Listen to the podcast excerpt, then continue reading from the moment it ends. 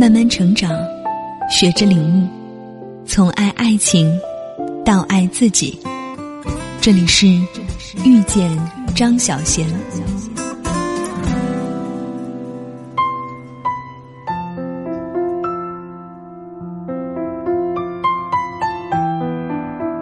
欢迎来到遇见张小贤公众平台。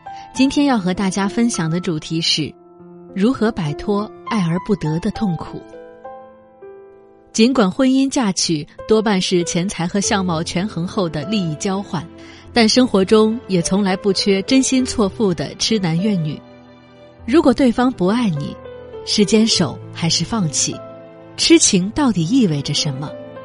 欢迎收听接下来的文章，并在文末留言说说你的看法。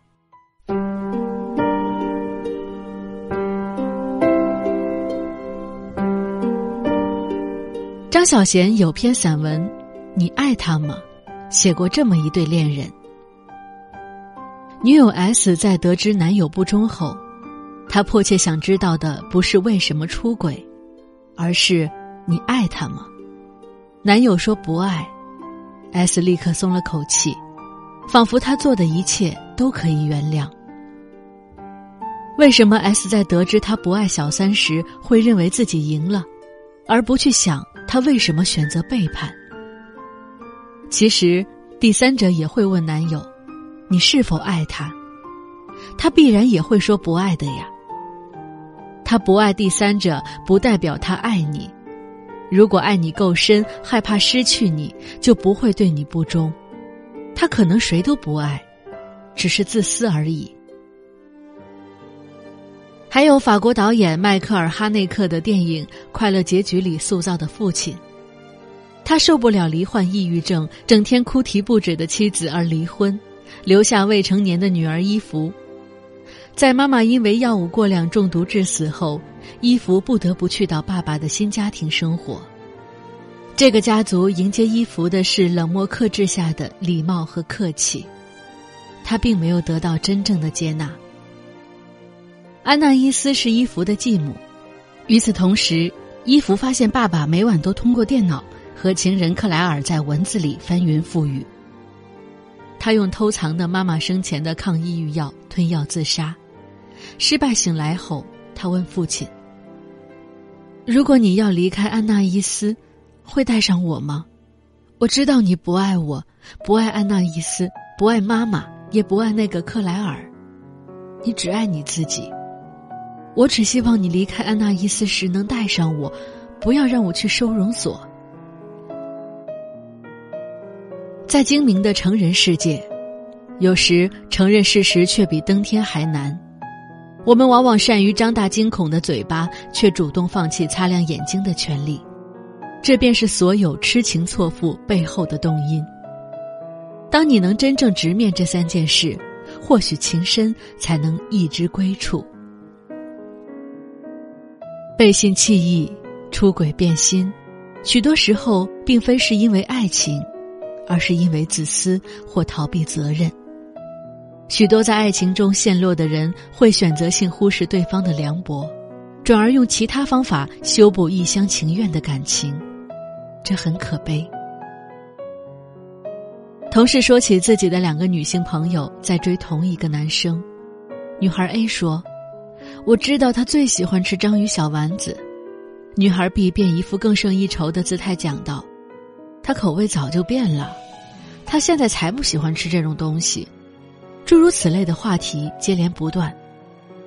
例如，A 说他喜欢女生穿粉色的内衣，B 会说他更喜欢黑丝，B 说他爷爷奶奶可喜欢我了，A 说我和他妈妈早就约好下周末一起逛街呢。三人在一起，两个女孩笑靥如花，明争暗采，对男生则都竭力讨好。听到此处，我忍不住惊呼：“这难道不是个渣男吗？”生活的戏剧性总是让人出乎意料。大家是否觉得男生应该左右为难，不知怎么选才好？可能如此吧。反正同事说，男生最后谈恋爱了，选择了两人之外的第三个女孩。热衷自欺的情感追求，在情窦初开的年纪可以理解，因为那是迫切要爱、要心痛的年纪。但成年后仍执迷不悟，也许是智性上的懒惰。其实不是被爱情蒙蔽了双眼，是我们甘愿蒙蔽内心，骗自己那是爱情。如同股市中的“套牢”一词，我们不说赔了，只说被套牢。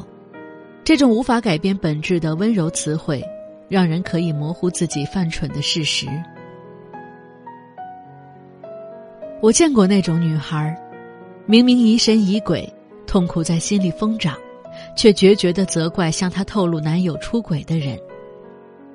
前同事小何的男朋友也是我们同事，是情人节会买两份礼物、两束花，分别送给两个女人的玩弄感情的男人。后来无意间被另一同僚八卦出来后，小何恨的不是男朋友，而是八婆同事。如果他不告诉我，我和男友现在也不会分手，你说是不是？他这么问我，其实是想用我赞同的回答来强化他的立场，所以我没有说什么，他根本听不进去，无法接受现实。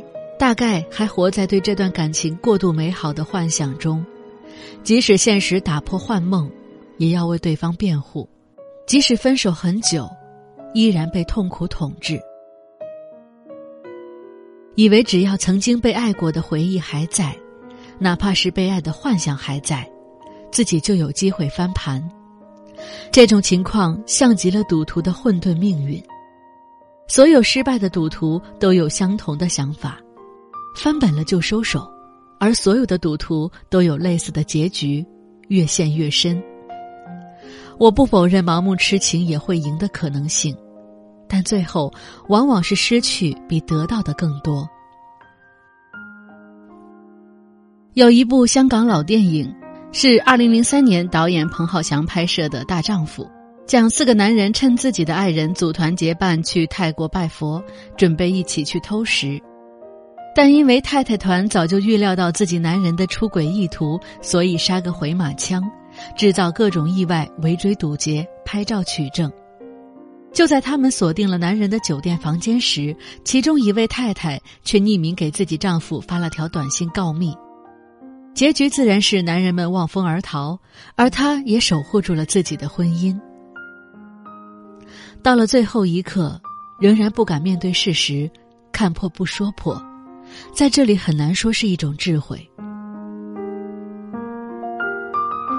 女人活得体面有许多种方式，既经济独立又相貌姣好是一种，而拥有不断自我调整、活出自己的核心价值也是一种。很多人缺乏一种自我修正的能力，不知道跳脱出来会有更好的选择。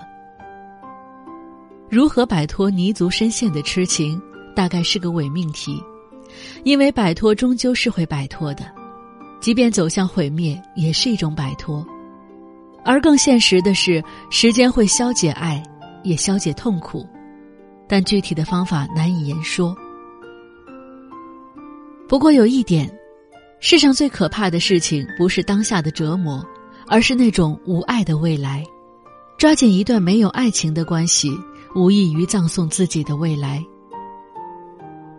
所以，许多年前我看的第一部张爱玲的小说《沉香屑第一炉香》，结尾葛威龙坐着轿车过隧道，阴影遮蔽了他的未来，也让我心里空空荡荡的那种感觉犹在。上海女学生葛威龙去香港求学，被富豪的遗孀姑母梁太太当作吸引男人的诱饵，以此维持自己虚荣奢靡的生活。而葛威龙也逐渐热衷这种声色犬马的浮华，并与花花公子乔琪开始了一段注定是悲剧的爱情。因为威龙清楚的知道，乔琪这个浪荡子弟根本不爱他，他却幻想用真情将他打动，让他为自己改变。即使他确信一旦当自己失去利用价值，就会被乔琪无情的抛弃，他还是说：“我爱你。”关你什么事？千怪万怪，也怪不到你身上去。威龙是可怜的，他的爱像一个瘾君子的毒瘾一样无法剥离。他也是愚蠢的，这种火中取栗、刀尖舔蜜的情感关系，断送了他的未来。连月说他不赞同痴情，以痴为根的情生不了慧，而是慢慢让人走向封闭。无谓的痴情让人苍老，只有真实的爱情让人青春。爱情里的痴其实可以很动人，但前提是不要忘了初衷，认得归路，不要把为爱牺牲当做一种表演。韩松洛说过这么一句话。人的精力花在什么上面，都可以看到结果的；花在忍受和煎熬上，多半是看不到。所以，试着决绝一些，斩断那些不值得的爱和付出，用这些精力，另觅其他的爱情机会，重新再来。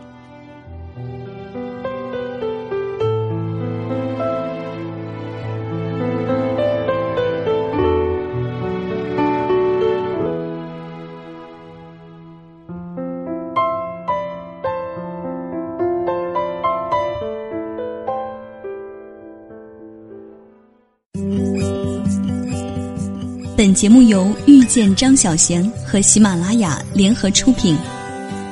更多精彩内容，敬请关注微信公众号“遇见张小贤”。